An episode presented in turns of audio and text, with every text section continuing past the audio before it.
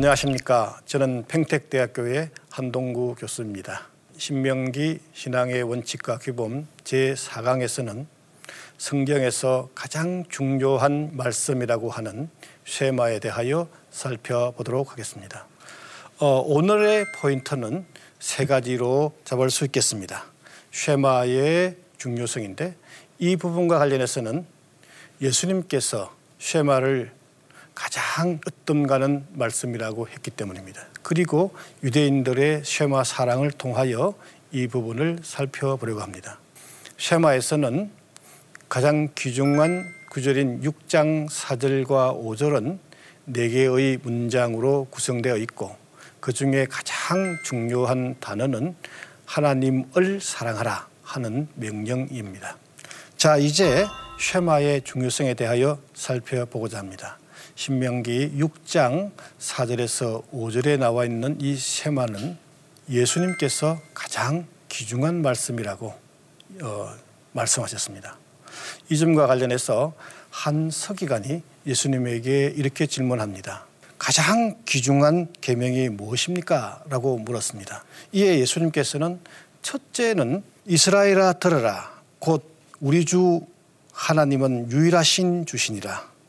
내 마음을 다하고 목숨을 다하고 뜻을 다하고 힘을 다하여 주 너희 하나님을 사랑하라 하신 것이요. 라고 되어 있습니다. 여기에서 신명기 6장 4절 5절을 그대로 인용하고 있습니다. 계속해서 예수님은 둘째는 이것이다 라고 말씀하시면서 내 이웃을 내 자신과 같이 사랑하라고 했습니다. 이는 레위기 19장 18절을 인용하고 있습니다. 그리고 계속하여 이것은 이것보다 더 큰 계명은 없다 이렇게 말씀했습니다. 여기에서 세마가 가장 큰 계명이라는 그 이름이 불려지게 된 것입니다. 예수님께서는 큰 계명을 두 가지로 압축합니다. 하나는 하나님의 사랑, 또 다른 이웃 사랑입니다. 이는 구약 성경에서 추구하는 정신의 요약이고 예수님의 가르침의 핵심이 되는 것입니다.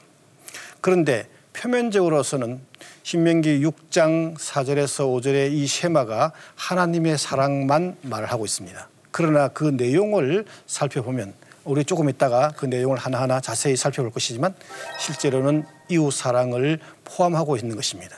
예수님의 정신과 구약 성서의 정신을 다 함께 묶어 놓은 핵심적인 말씀이다라고 볼 수 있습니다.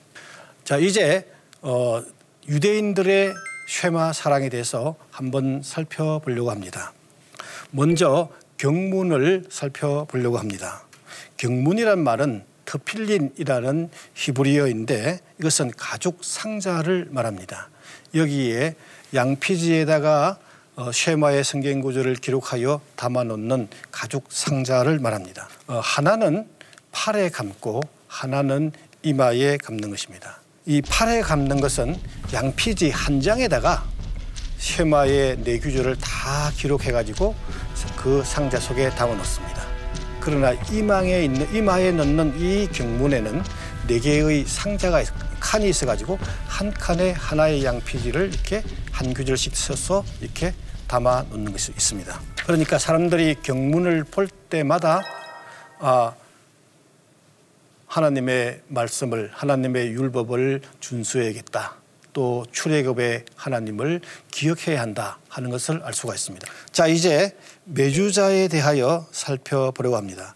원래 매주자라는 말은 문술주라는 뜻이지만 양피지의 쉐마를 기록하여 어, 통에다가 담아 놓는데 이 통은 문 현관문 앞에 혹은 방문 앞에 이렇게 붙여 놓습니다. 그런데 여기에서는 쉐마의 전 구절을 다 붙여 놓는 것은 아니고 신명기의 두 구절만 여기에 담아서 넣고 있습니다. 유대인들이 현관문 혹은 문을 어, 출입할 때마다 매주자에다가 이렇게 손을 댑니다. 경우에 따라서는 매주자를 지금 현재는 이렇게 세로로 되어 있지만 약간 사선으로 이렇게 붙여놓은 경우도 있습니다. 그래서 손으로 이렇게 만지기 편하게 되어 있습니다. 엄지 손가락으로 한쪽 끝을 누르고 네 개를 다 손을 쥐고 있습니다. 쥐면서 하나님이 너의 출입을 지금부터 영원까지 지키시리라.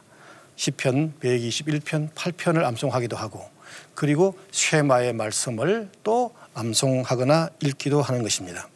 그리고 난 다음에 이 손을 입에다가 이렇게 대면서 어, 간접적으로 하나님의 말씀을 내 입에 가져왔다 하는 것을 나타내는 것입니다. 그래서 사람들이 이 매조자를 볼 때마다 아 하나님의 율법을 준수해야 한다. 혹은 아 저 집은 하나님의 자녀가 사는 집이다. 어, 조금 고약하게 말하면 유대인의 집이다. 이렇게 볼 수가 있겠습니다. 자 이제 어, 신명기 6장 4절에서 5절에 나오는 쉐마의 중심 규절의 이 네 문장을 먼저 번역하는 것부터 시작하겠습니다. 그리고 그 구조를 잠깐 살펴보려고 합니다. 어, 첫 번째 문장은 들어라 이스라엘, 쉐마 이스라엘로 되어 있습니다. 두 번째의 문장은 아, 여러분들이 이것이 문장이라고 할지 모르겠지만 여호와는 우리의 하나님이시다 하는 문장입니다. 그리고 세 번째의 문장은 여호와는 한 분이시다. 야훼 에하드입니다. 그리고 네 번째의 문장은 너는 여호와 내 하나님을 사랑하라 하는 명령입니다. 그리고 이 말 끝에 어, 부사어로 세 개의 부사구가 덧붙여져 있는데 너는 모든 마음을 다하고 너의 모든 영혼을 다하고 너의 모든 힘을 다하여라는 부사어기가 설표져 있습니다. 첫 번째 이 문장은 들어라 이렇게 청취를 호소하며 이스라엘에서 청취를 호소하는 부름이라고 하여 청취 호소의 부름이라고 합니다. 그러니까 한마디로 다시 다른 말로 하면 쉐마라는 뜻입니다. 여호와는 우리의 하나님이다라는 문장은 언약의 신학 신약이라는 게 있는데 이 언약의 신학의 내용은 여호와는 이스라엘의 하나님이요. 이스라엘은 여호와의 백성이다 하는 이 문장의 전반부에 해당되는 내용이니까 언약 사상을 표현해 주고 있다라고 볼 수 있고 세 번째 문장은 여호와는 한 분이시다라고 하니까 유일 신앙을 표현해 주고 있습니다.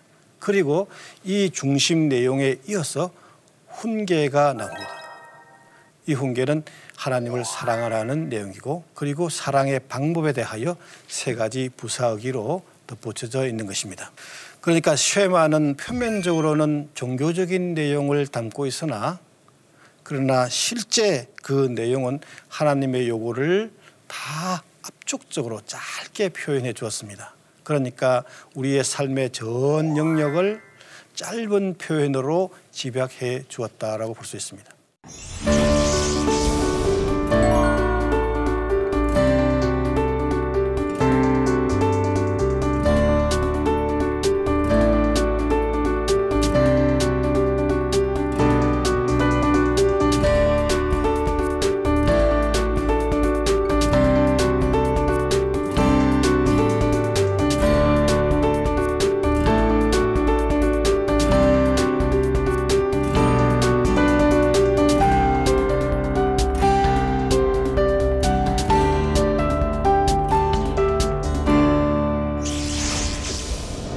자 이제 어, 첫 번째 문장에 대하여 조금 더 어, 어떤 의미가 있는지 자세히 한번 살펴보려고 합니다.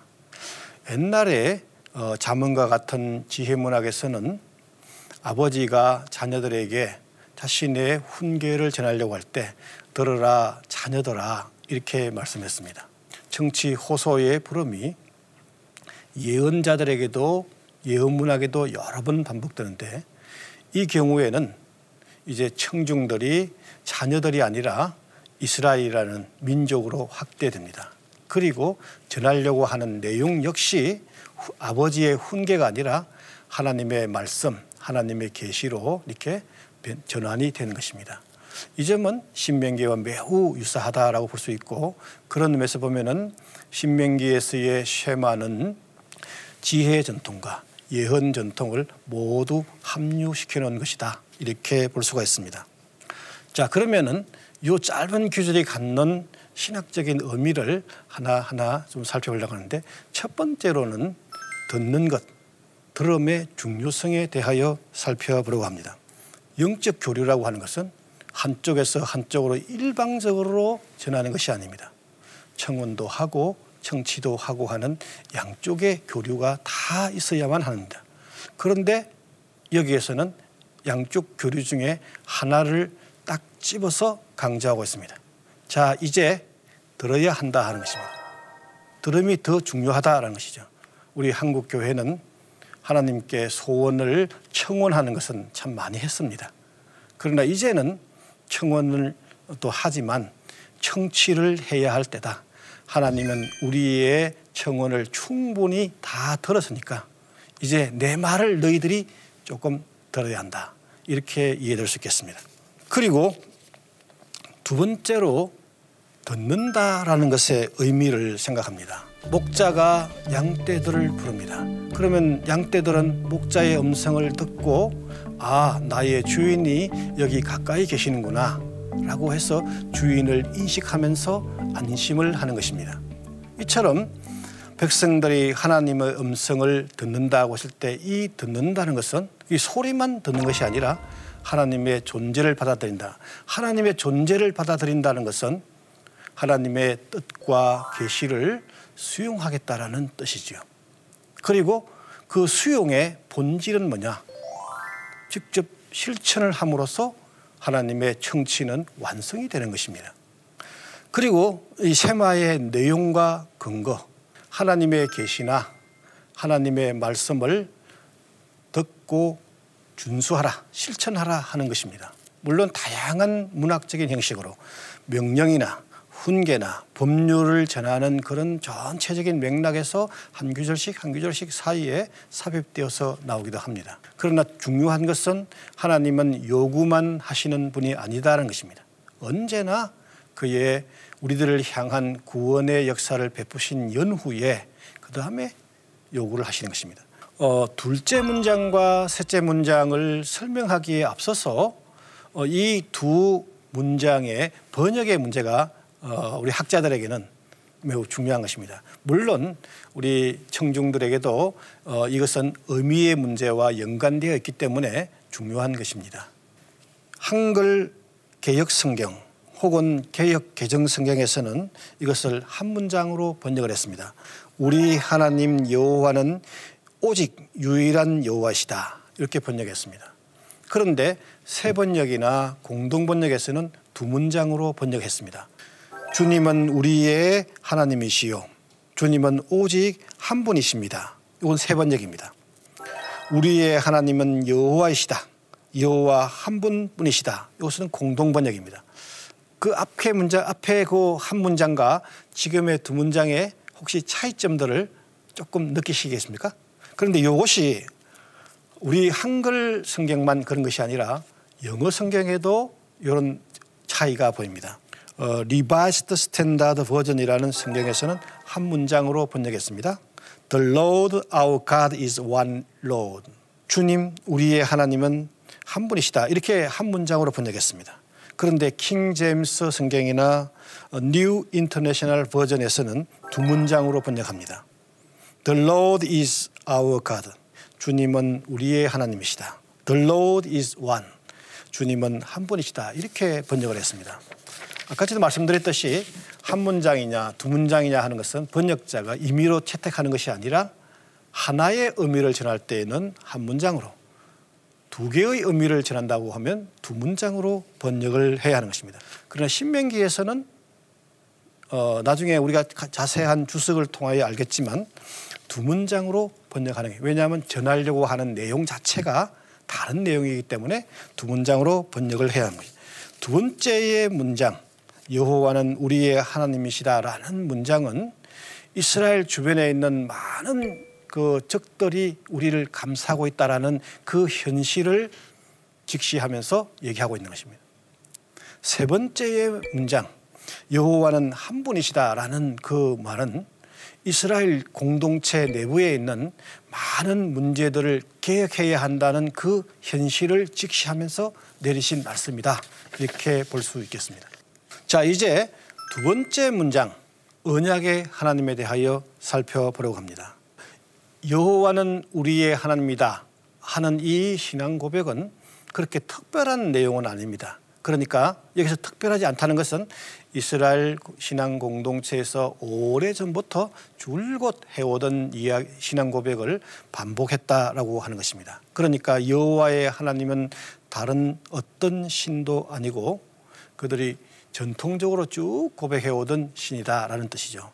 어, 여러분들이 어, 창세기나 오경을 읽을 때 이 선조의 하나님에 대한 신앙 고백을 자주 들을 것입니다. 우리의 선조의 하나님은 아브라함의 하나님, 이삭의 하나님, 야곱의 하나님이다. 라는 것이 선조의 하나님인 것입니다. 이 선조의 하나님이라는 말은 대체 무슨 뜻인가 우리 시청자들이 이렇게 많이 고민했을 것입니다. 이것은 여호와는 가나안의 신들과는 다르다 하는 것을 선언한 것입니다. 그러니까 단순하게 하나님을 소개하는 규절이라기보다는 하나님의 가치를 사람들에게 전달했다라고 볼 수 있습니다. 그 소개와 동시에 하나님의 중요한 가치를 컨텐츠로 담아서 얘기한 것입니다. 가나안의 신들은 가나안 사회의 가치를 옹호하는 신들입니다. 가나안 사회의 가치라는 것은 계급적인 가치죠, 체계죠. 가나안의 계급적인 가치 체계 또 사회 구조 전체가 다 계급적으로 되어 있습니다. 이런 계급적인 체계를 옹호하는 신입니다. 당연히 이런 신들이 옹호하는 사회는 특권층이 인정이 되는 것입니다. 그러나 선조의 하나님은 이스라엘 공동체 내에 평등의 가치를 옹호합니다. 공동체 바깥에는 이웃 사랑의 가치를 옹호합니다. 그리고 정착민들과 이주민들 사이에는 평화와 평등의 가치를 옹호합니다. 그러니까 이런 고백을 하는 하나님에게서는 어느 누구도 특권이 허용되지 않는 신앙 고백인 것입니다. 세마가 전하는 바가 이 세상과 구별된 가치. 얼핏 보기에는 어 이렇게 양분화시키는 듯한 느낌을 줍니다. 그러나 내용을 다시 보면 평등의 가치. 평등의 가치라는 것은 보편성을 지향하는 보편적 가치라는 것이죠.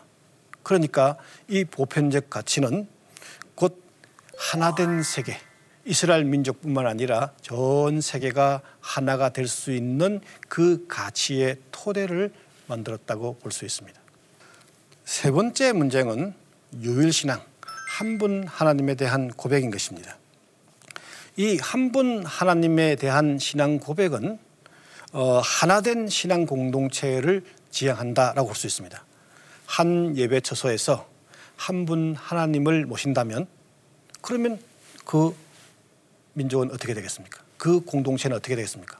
우리는 다 하나다 하는 어, 민족적인 연대 또 공동체의 연대 의식을 강조한다라고 볼 수 있습니다. 당연히 이러한 연대 의식이 성립되는 곳에서는 특권층이 없어야 하는 것입니다. 동시에 소외층도 없어야 하는 것입니다. 특권층이 없고 소외층이 없다는 것은 모든 사람이 다 형제될 때만이 그래서 신명기에서는 민족이라는 말 대신에 형제라는 말을 계속 사용하는 것입니다. 다 똑같아 하는 것입니다. 한 분 하나님에 대한 고백은 표면적으로는 종교적입니다. 그러나 내용적으로는 한민족 공동체를 향한 정치적인 목표를 담고 있다는 것입니다. 따라서 여기에는 하나님을 사랑해야 한다는 의무가 필연적으로 동반될 수 있는 것입니다. 하나 덧붙여서 말씀드리면 한 분 하나님이라는 것은 얼핏 보기에는 우리만 유아 독존처럼 보입니다. 표면적으로 그렇게 보입니다. 그러나 그 안에 들어있는 내용은 보편적인 가치를 지향하는 것입니다. 그러니까 세계 공동체가 다 이스라엘 민족뿐만 아니라 세계 공동체가 다 하나가 될 수 있는 그 가치의 토대를 만들었다라고 볼 수 있습니다. 이제 어, 네 번째 문장 하나님 사랑에 대해서 생각해 보겠습니다. 대부분의 구약 성경에서는 하나님이 이스라엘을 사랑했다라는 그 고백에서 기초를 하지만 신명기에서는 특이하게도 하나님을 사랑해라는 명령을 특별히 요구하고 있는 것입니다. 그러니까 신명기에는 여러 다양한 형태의 문장에서 수많은 하나님의 요구를 담고 있는데 이 수많은 요구들을 하나로 딱 뭉치면 하나님을 사랑해라 하는 규절이라 볼 수 있습니다. 이 한마디로 하나님의 모든 요구를 다 이렇게 포용했다라고 볼 수 있습니다. 하나님을 사랑한다는 것은 아까 지게 우리가 청취에서도 들었듯이 지금도 마찬가지로 감정적으로 단지 좋아한다 그런 차원을 넘었습니다. 하나님의 존재를 온전히 인정한다 하는 것이죠. 우리가 요한복 요한 1서 4장 16절에 보면 이런 성경 구절이 있습니다. 하나님을 사랑하는 자는 우리가 하나님 안에 거하고 하나님이 우리 안에 거한다라고 했습니다. 이것은 사랑이라는 행위 안에 존재 전체를 다 포괄하는 행위다 하는 것이죠. 사랑은 단지 감정적으로 약간 좋아한다 이런 표현이 아니라는 것입니다. 따라서 사랑하는 자는 하나님의 요구를 제한 없이 수용하는 것이고 뿐만 아니라 하나님의 정신과 가치를 자신의 살고 있는 공동체는 물론 또 공동체 밖의 모든 세계 위에 확산시켜야 하는 것입니다. 자, 이제 오늘의 적용과 관련해서 한번 살펴보려고 합니다. 우리들이 신앙생활을 할 때 간혹 뭐 모든 사람이 그런 것은 아니지만 이런 것을 볼 수가 있습니다. 정치 사회적인 영역에 관한 부분들 예를 들면 평등의 가치는 과연 신앙에 포함되는가 포함되지 않는가 이렇게 이율론적으로 생각하는 사람이 있습니다. 구약 성경은 그렇게 어, 구분해서 생각하지 않았습니다. 인격적인 가치 또 사회적인 가치 특별히 이 평등의 가치도 신앙의 중요한 요소로 생각했다는 것입니다. 따라서 우리 교회나 개인이 일상생활에서 얼마나 이 평등의 가치를 생각하는지를 한번 다시 되새겨 봐야 되고 그리고 어, 지금 현재 추상적으로 표현되어 있는 이 평등의 가치를 자신의 실제적인 생활에서 생활할 때 어떤 구체적인 모습으로 나타난 것인가 또 실행의 방법은 어떤 구체적인 형태로 나타나는가를 생각해야만 하나님의 말씀을 완성할 수 있다라고 생각됩니다. 지금까지 신명기 신앙의 원칙과 규범 제4강 쉐마에 대해서 생각해 봤습니다. 이제 다음 시간에는 신명기 신앙의 원칙과 규범 제5강 이스라엘의 정체성을 말하는 거룩한 백성에 대하여 살펴보겠습니다. 경청해 주셔서 감사합니다.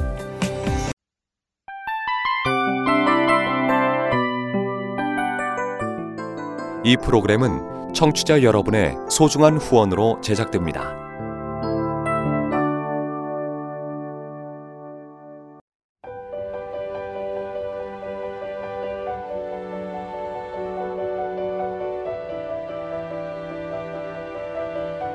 세상에는 수많은 교회들이 있지만 더 깊이 있는 말씀 강해를 찾기 위해 크기로만 교회를 선정하지 않습니다.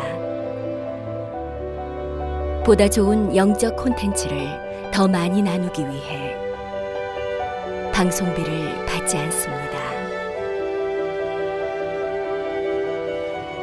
1년 365일 복음만 전하고 싶어서 우리는 광고를 하지 않습니다.